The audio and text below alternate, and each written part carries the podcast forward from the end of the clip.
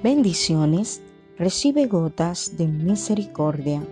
La de hoy la encontramos en el libro de los Salmos, capítulo cuarenta y nueve, versos del seis al nueve, y dice: Los que confían en sus bienes y de la muchedumbre de sus riquezas se jactan. Ninguno de ellos podrá en manera alguna redimir al hermano, ni dar a Dios su rescate, porque la redención de su vida es de gran precio y no se logrará jamás, para que viva en adelante para siempre y nunca vea corrupción. El salmista hace referencia a varios grupos humanos, tanto al pobre como al rico, porque al final todos han sentido temor en la adversidad y la opresión ha tocado alguna vez sus puertas.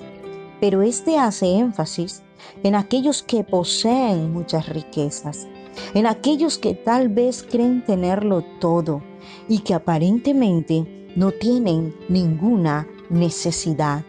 Esas riquezas que cuando no se tienen se anhelan y que soñamos con una vida perfecta al poseerlas.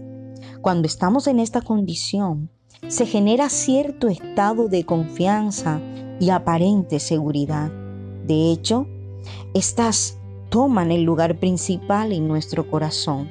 Hasta nos hacen olvidar lo vulnerable que somos y nos creemos invencibles. Nos hacen olvidar lo efímera que es la vida. Pero cuando se trata de la salvación, del perdón de pecados y la ida al cielo, estas pierden valor, pues son cosas que el mucho dinero no puede comprar, porque tienen gran precio y nadie lo logrará jamás.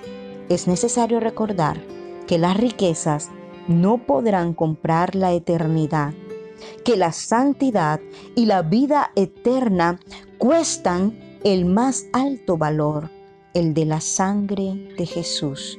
Por lo tanto, no te confundas, las riquezas te solucionan muchas cosas en la tierra, aunque no todas. Pero lo que nunca resolverán es tu eternidad.